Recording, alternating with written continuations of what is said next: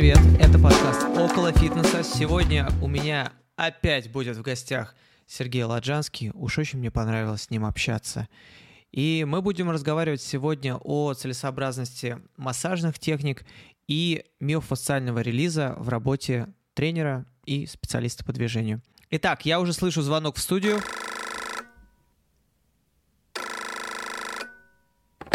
Серег, привет. О, Вань, привет. Ну что, как у тебя дела? Ой, да слушай, хорошо. Я, кстати, получил отличную обратную связь по поводу... Сейчас. По поводу э, прошлого подкаста. Вот. И людям действительно зашло. И очень радостно, что даже обычные люди, несмотря на то, что собрались два тренера, э, заинтересовались такой темой, как миофасциальный релиз мы просто частично ее коснулись, и они такие, да, это круто, это зайдет, и будет интересно. Да, сегодня мы как раз поговорим об этом более плотно. И у меня такой к тебе вопрос. А, ты ходишь на массаж? Эм, нет. Ну, вот, знаешь, до Нового года я был, на, как, как остеопат, невролог, мануальный терапевт наш сказал, надо проходить ТО. Я такой, ну, ладно, пришел, он посмотрел, буквально один сеанс, и такой, ну все, иди, все нормально. Ну, то есть, если вот в таком формате рассматривать, нет, а на постоянке, я, кстати, у меня ни разу такого не было, что я бы проходил, знаешь, стандартные 10 сеансов. Я просто знаю одну, один центр э, медицинский, в котором прям проходя три занятия, потом говорят, слушайте, вам необходимо будет сходить к нашему э, массажисту. И там массажист всегда и всем меньше, чем 10 сеансов не назначает. Ну, что говорит о том, что, скорее всего, наверняка там просто денежный вопрос. Cash flow. Yeah. А, я вообще к массажу отношусь хорошо, но вот чисто вот в формате расслабона. Честно говоря, я давно не был на массаже, и недавно буквально подумывал куда-нибудь сходить. С точки зрения расслабона, чисто вот там расслабиться после напряженных будней, а, или если ты как-то усиленно тренировался и там, не знаю, к чему-то готовился или целыми днями качался, то, наверное, имеет смысл сходить. Если позиционировать массаж как элемент а, коррекции осанки – я уж не говорю про восстановление биомеханики движения, то это как минимум странно. Тем не менее, я видел такое позиционирование э, у массажистов, что они там, ну, про биомеханику, честно сказать, не видел вроде бы, но про коррекцию осанки через массаж э, часто встречал. И надо сказать следующее, что это, в принципе, работает. Ну, расслабляя там перенапряженные мышцы, вы влияете на э, постуру. Но нужно понимать одну вещь, что это эффект временный.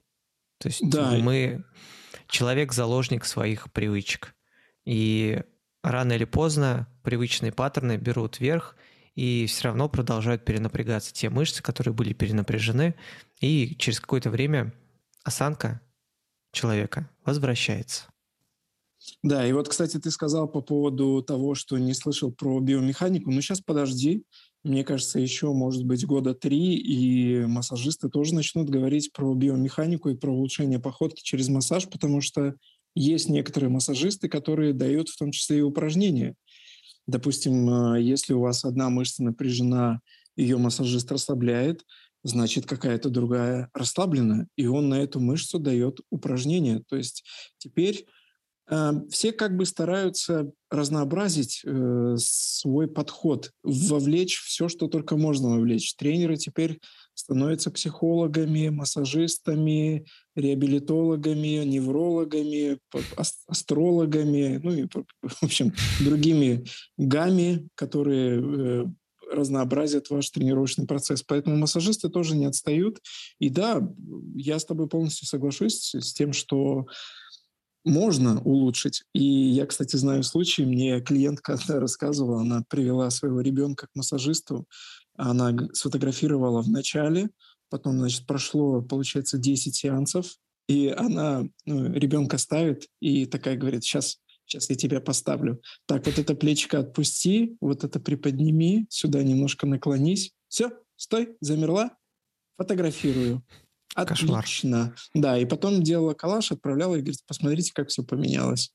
Так что есть вот такие, кто... Ну, я про эти нюансы обязательно проговорить хочу, потому что есть те, кто скажет, что, блин, ну это же полная хрень, а есть те, кто скажет, что, ну, ну ничего страшного, да, такой массажистка такое делала или массажист.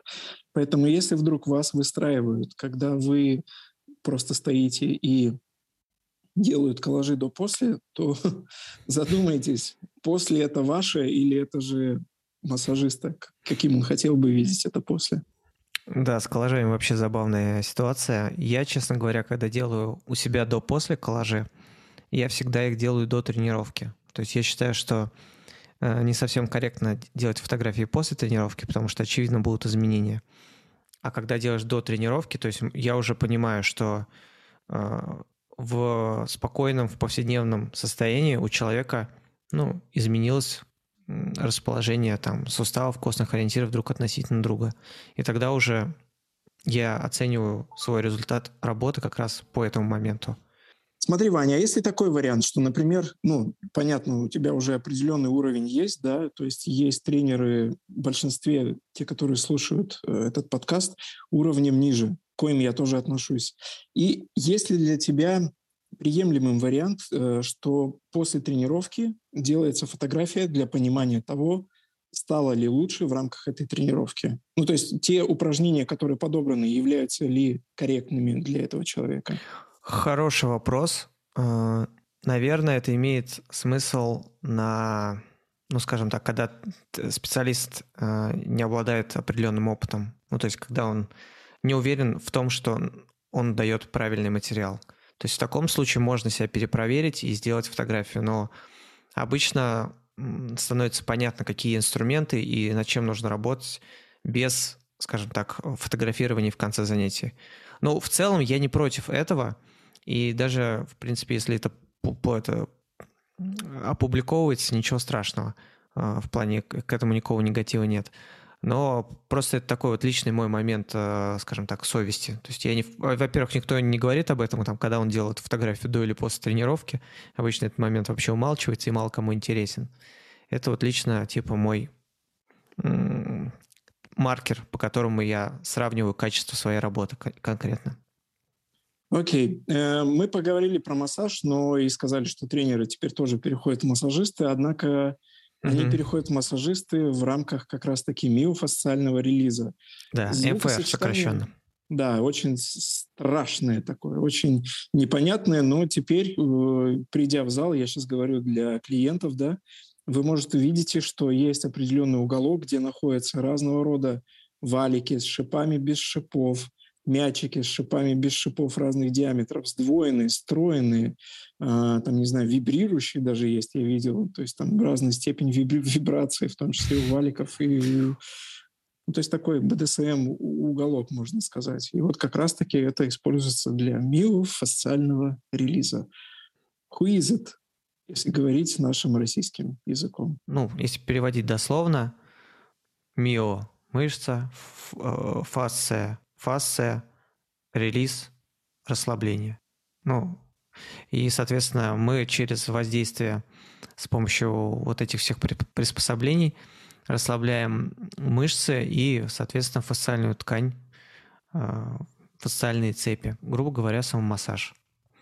То есть э, можно использовать МФР по-разному. Можно использовать МФР конкретно для а, расслабления мышцы, то есть это длительное воздействие на участок либо можно использовать для тонизации мышцы, но это происходит посредством возбуждения рецепторов, то есть это более интенсивная прокатка, краткосрочная. Раньше я пользовался, когда там следует потренировать ягодицы девушки, которые их плохо чувствуют, и мы там могли покатать мышцы, и она лучше их чувствовала. Ну, вот. Но потом, когда я уже понял, как правильно выстраивать препозиции в упражнениях, естественно, я от этого инструмента отказался. А ты как применяешь? Да, я тебе сейчас немножко отвлекусь, потому что я вспомнил, ты сказал про ягодицы, и я тебе расскажу такой нюанс, не называя ничьих имен. И если вдруг эти люди слушают, ну, это будет даже интересно, если они откликнутся. Сотки. Так, на одном, Да, сорки. Так, на одном обучении э, есть такой вариант, для чего используется мячик. А, для того, чтобы наилучшим способом прочувствовать ягодицы, разминается стопа и область под затылком. В течение двух минут стопа и двух минут э, разминка под затылком. И затем тренируются ягодицы. И утверждается о том, что они наилучшим способом включаются в процесс. Но на это на все у вас есть ровно 24 часа, потому что активация пошла, процесс идет, и вот в это, знаете, как э, белково-углеводно-ягодичное окно нужно впихнуть упражнение, которое, допустим, вы впихивали до этого, и оно особо не работало, но тут волшебным образом, покатав мячик, оно вдруг почему-то начало работать. При том, что положение костей в пространстве, как ты сказал, выстраивание, да, правильно mm-hmm. человека, оно вообще никак не меняется. И на что это рассчитано, ну, не знаю. Ну, слушай, эм, есть труды э, товарища Майерса, э, «Анатомические поезда», такая книжка есть. И кто эту книжку как не мусолит, к чему только не прикладывает, не применяет. Я думаю, как раз корни вот этой вот ситуации растут из анатомических поездов. Майерса. Да, именно задние функциональные линии. Да, так точно.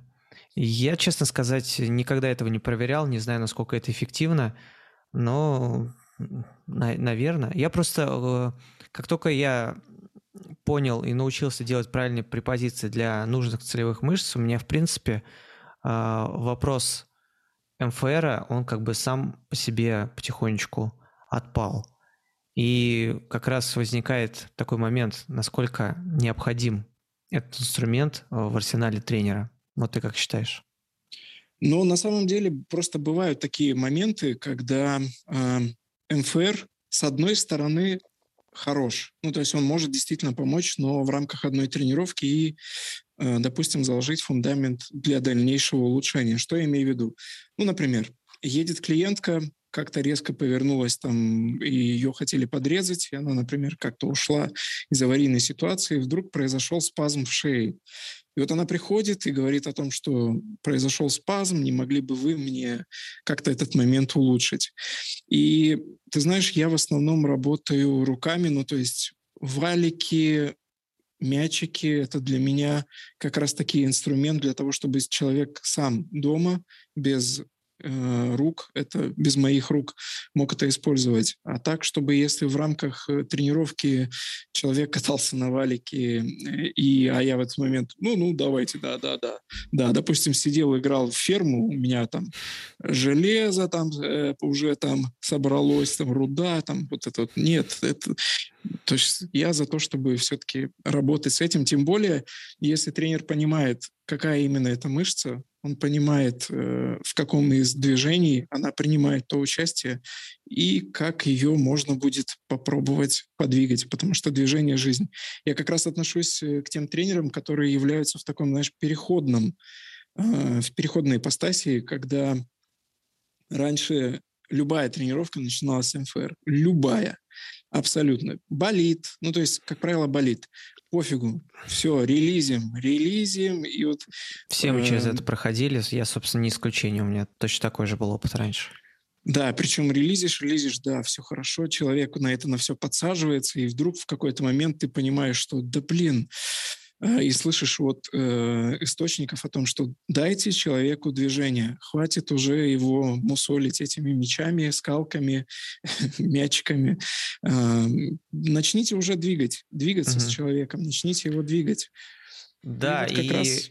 я вот как раз э, сейчас довольно резко против отношусь э, этого инструмента в контексте именно персональной тренировки. Я допускаю э, использование МФР там, до 5 минут в начале тренировки, вот как раз в случае таких ситуаций, которые ты описал выше.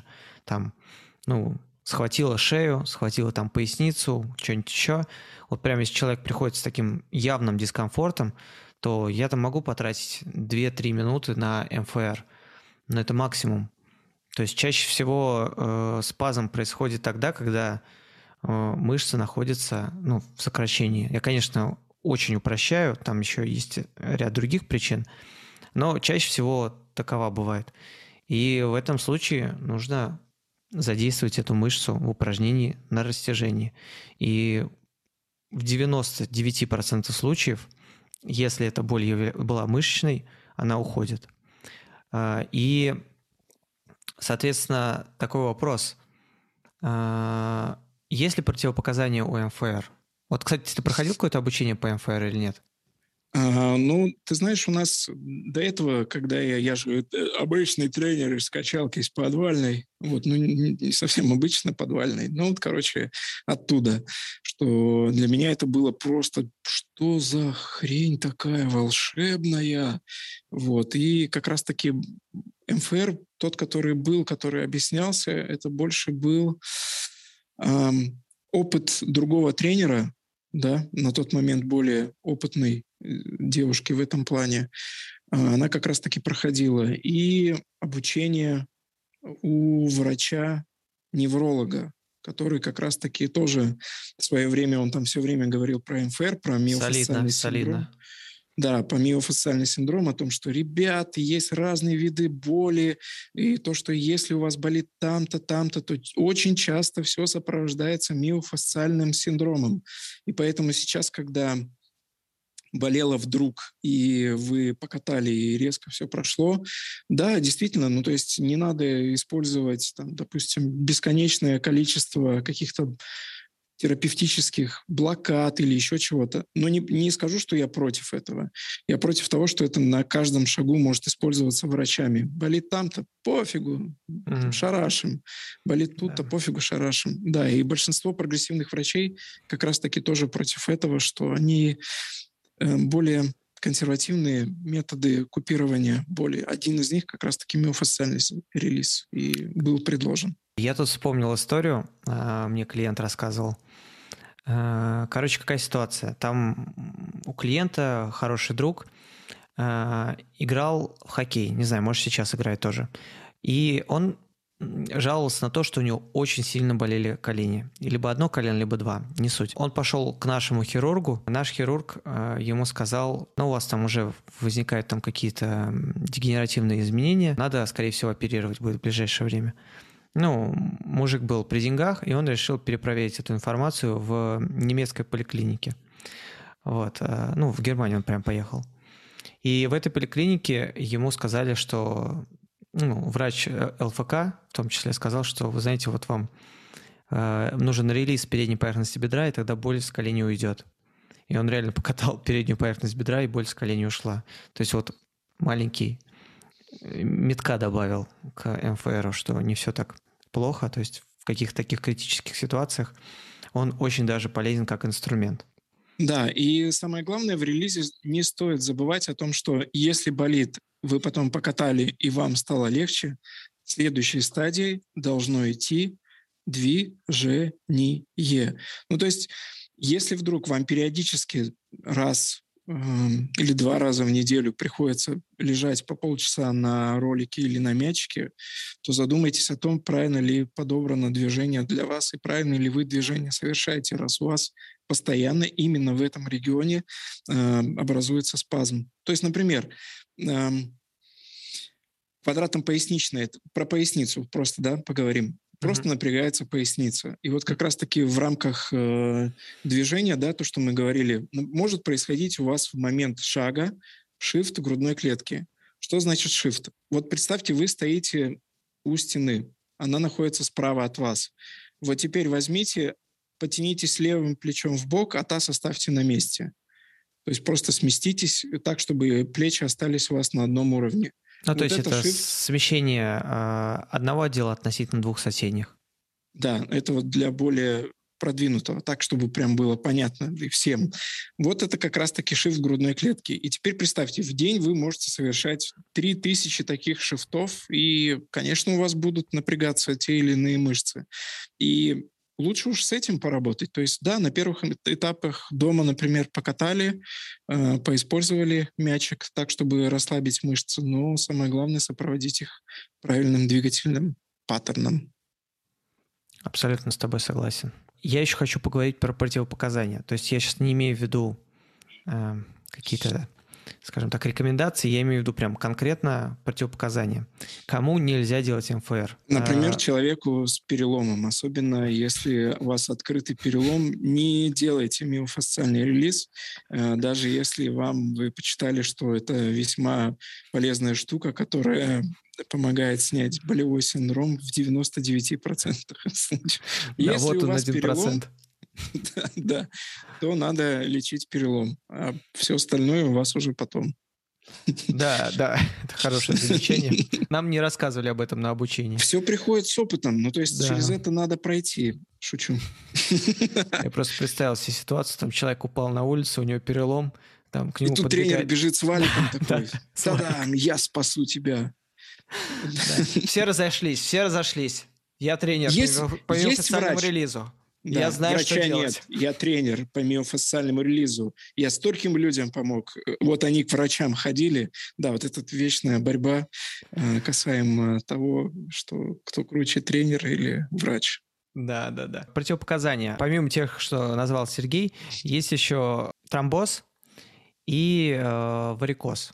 То есть все вот эти моменты э, желательно у клиентов узнавать. Особенно это касается, естественно, ног. Ну, у бодибилдеров бывает и рук. Эти моменты нужно смотреть и узнавать. То есть лучше спрашивать, прежде чем делать релиз. То есть у меня не было на моем опыте каких-то негативных ситуаций на тему того, что там делал релиз девушка с э, варикозом и что-то там произошло хуже, но тем не менее такие рекомендации есть, их нужно держать в уме, не просто так они появились. Ну и, соответственно, тоже из разряда перелома, типа нельзя катать живот беременным. Ну вот это, по-моему, тоже такая очевидная тема. Кстати, этот, э, касаемо беременных, мне больше всего забавляет, что к этим девушкам относятся как к каким-то этим чумным, знаешь, вы беременны? Не, вам нельзя. Ну, то есть вообще ничего нельзя. Лежите, отдыхайте, ничего не делайте. Да, о, это прям, на самом деле, тренировки для беременных я бы обсудил отдельно. Мне есть что сказать. Э, Но... Давай, да? давай, давай тебя, не будем. Тебя можно с этим поздравить? Да ладно, да ладно, серьезно? Не, не, не настолько. Ну, у меня занимаются беременные девушки, ну, вот конкретно вот в этот период девушка онлайн занимается беременная. Блин, еще и онлайн, нифига себе. Да. Это прям класс. И все прекрасно. Ну, э, об этом можем поговорить отдельно, там много чего можно сказать. Еще в противопоказание я бы все-таки отнес миофасциальный релиз живота, потому что Большинству этот релиз не подходит. Во-первых, э, должны быть, скажем так, мышцы тонизированные, то есть довольно должен быть рабочий кор.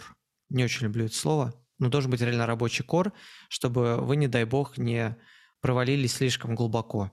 То есть должна быть вот эта вот защитная э, прослойка из мышц должна быть как бы тонизирована. То есть у вас они должны быть рабочие, скажем так. Можно через мышцы живота там залезать, э, расслаблять там всякие подвздошно-поясничные мышцы. Можно залезать, расслаблять места прикрепления прямой мышцы живота, я так тоже делал. Но это все-таки такая больше специфика, и нужно все-таки под присмотром знающего человека это все делать. По поводу раскатки поясницы, ну, честно говоря, это моя боль. Я не вижу ничего такого супер страшного в раскатке поясницы, честно говоря. Но окей, если вы там роллом с круглой поясницей по нему туда-сюда катаете, ну да, это ну, не очень хорошая идея. А если вы, допустим, именно разгибатели позвоночника, которые идут вдоль позвоночника, мышцы расслабляете, э, сильно не э, округляя поясничный отдел позвоночника, то ничего страшного. А еще лучше, если вы просто поместили туда мячик, сначала с одной стороны расслабили, потом с другой стороны. Тоже не вижу ничего страшного. Естественно, не нужно уходить слишком сильно на внешнюю часть спины, то есть на, от позвоночника, если смотреть, потому что там элементарно у нас внутренние органы находятся. Ну, просто не рекомендуется. Вроде все назвал. Ты что-то ну, еще вспомнишь? Нет, самое главное, я про перелом сказал, остальное уже не так сильно важно. Всех остальных катаем. Вот, и к, э, к тему МФР, на самом деле, э, ну, это лично моя, моя боль. Э, я не понимаю э, людей, которые делают платные курсы по МФР. Mm. Да, да. Но не то, такое. чтобы это шарлатанство. Нет, это, это тоже по своему, по своему обучению этому приему, но мне кажется, этой информации слишком много в свободном доступе, и она слишком простая, то есть она не требует какого-то погружения. То есть я считаю вообще, что э, платные курсы по МФР можно сделать в виде э, фотографий слайд-шоу, потому что там настолько все просто э, по поводу релиза. Ну, окей, на, надо сказать, что неофициальный релиз есть и у меня в курсе по э, биомеханике шага, но там это исключительно там добавлено бонусом, а, в первом модуле, помимо этого бонуса с МФР, там еще куча всего. То есть это просто такой небольшой придаток, вовсе на него не делается акцент. А вот отдельные ну, да, платные и... курсы по МФР, не знаю. И как раз там плюс еще э, самое любимое большинством. То есть во что-то, опять же, мы говорим о том, что каждый наш подкаст будет э, упираться в то, что не нужно уходить в крайности. Ну, то есть, если вы используете миофасциальный релиз, то это только один из инструментов. Для кого-то миофасциальный релиз – это просто фишка. Для кого-то фишка – это дыхание, то, что есть в своем первом модуле, да, э, когда происходит как раз-таки оценка. То есть э, там, по-моему, оценка, да, у тебя постуры в движении и на месте, а потом уже... Кстати, да. Миф... Да. Угу. О, кстати, мы можем поговорить о том, что раз уж мы говорим про миофасциальный релиз, и можем сказать о том, какие вообще бывают способы оценки опорно-двигательного аппарата, чем они забавны и вообще что это?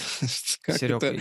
я вот с тобой разговариваю, понимаю, что у нас слишком много тем, которые мы можем обсудить. И это а прекрасно. А если людям, если людям зайдет, мы вообще готовы, знаете, там, ну, как бы пообщаться, посидеть, там, отскочим, побормочем, ба, без Б вообще.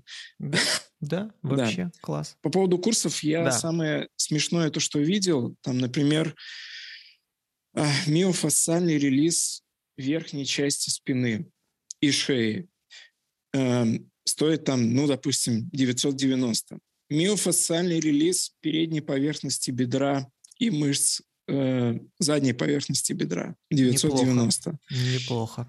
Миофасциальный релиз стопы и голени 990. Я такой, а ну как бы что, что дальше? Про, пять способов завязывания шнурков приобретайте только сегодня, и вам бонусом еще два такие да. узлы 49 рублей. Курс по завязыванию шнурков.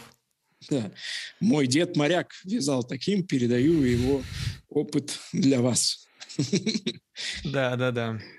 Ну, короче, э, я считаю, что это, ну, не обман, это, скажем так, желание состричь легких бабосиков, потому что, в принципе, информация, еще раз повторюсь, простая, и она есть в открытом доступе. То есть многие тренеры просто выкладывают упражнения по официальному релизу у себя в аккаунтах, и вы можете сами убедиться, что большинство из этих упражнений очень простые. Очень простые. Да, и очень здорово, кстати, что сейчас это приходит на рынок массово, но очень плохо, что это на рынке становится каким-то таким э, столбом, на который подвязывается вообще все. То есть ничего нельзя двигать, пока вы не прорелизите, ничего нельзя совершать, пока вы не сделаете вот это. Я исцеляю вас. Ну, то есть, э, нет. Это заблуждение. Да. Поначалу всегда кажется, я говорю, что я уже через, через это тоже проходил в самом начале, что что за чудеса такие, что можно убрать боль. ничего себе, можно не обязательно там отправлять на ну, это я говорю, повторюсь, это ошибки, которые, через которые я рос. А, может быть, они у вас тоже есть, э, что не... да зачем, доктор, зачем? Я сейчас вот, вот это вот поделаю и все. Действительно, бывает такое, что проходит боль, да, класс, супер, вы угадали. Это знаешь, как в поле чудес. Угу. Две шкатулки, вот, и вот здесь то же самое. Э, то есть вы открыли шкатулку, где лежат бонусы в виде безболезненности движений. Но бывают такие бонусы, что вы просто оттягиваете время, и нужно, опять же, знать, кому отправлять. Да, это ну, да, не этот... В первую очередь, это временная мера, э, как бы ну, это работает, как бы я не говорю, что это какая-то хрень, это обман, нет, это все работает, а, но опять же, я придерживаюсь такой позиции, что тренер ну, должен, ну, если, если есть такой запрос, обучить клиента миофасциальному релизу, но потратить на это, ну, не знаю, там, пол тренировки одной. А, и чтобы потом клиент делал этот релиз самостоятельно, либо делал этот релиз до занятий, но не тратить э, оплаченные за тренировку деньги на, ну, на миофасциальный релиз, потому что надо понимать, что эффект достигается временный, в долгосрочной перспективе все возвращается, и лучше потратьте драгоценное время вашего клиента на подбор правильных упражнений, на изменение его паттернов повседневных движений. И это даст долгосрочный результат, и он вообще про, про релиз забудет, потому что у него все перестанет болеть. Да, и, кстати, помимо этого, то, что ты сказал, необходимо еще дать нагрузку. Это то, о чем мы говорили в первом нашем совместном подкасте. Да. Что важно, чтобы помимо того, что вы поменяете паттерн, еще в рамках этого паттерна, в рамках этой, этих движений у вас должна обязательным образом присутствовать нагрузка, которая также закрепит этот результат, который будет достигнут миофасциальным релизом, измененным паттерном движения. И дальше уже эта прогрессия нагрузок даст улучшение в целом, и человек должен будет забыть про эти боли, которые есть в его теле. Поддерживаю. Согласен. Я, я думаю, мы потихоньку переходим в АСМР, поэтому, ребята, формат. да, мы желаем вам хорошего вечера, а мы идем дальше. Пока-пока. До свидания.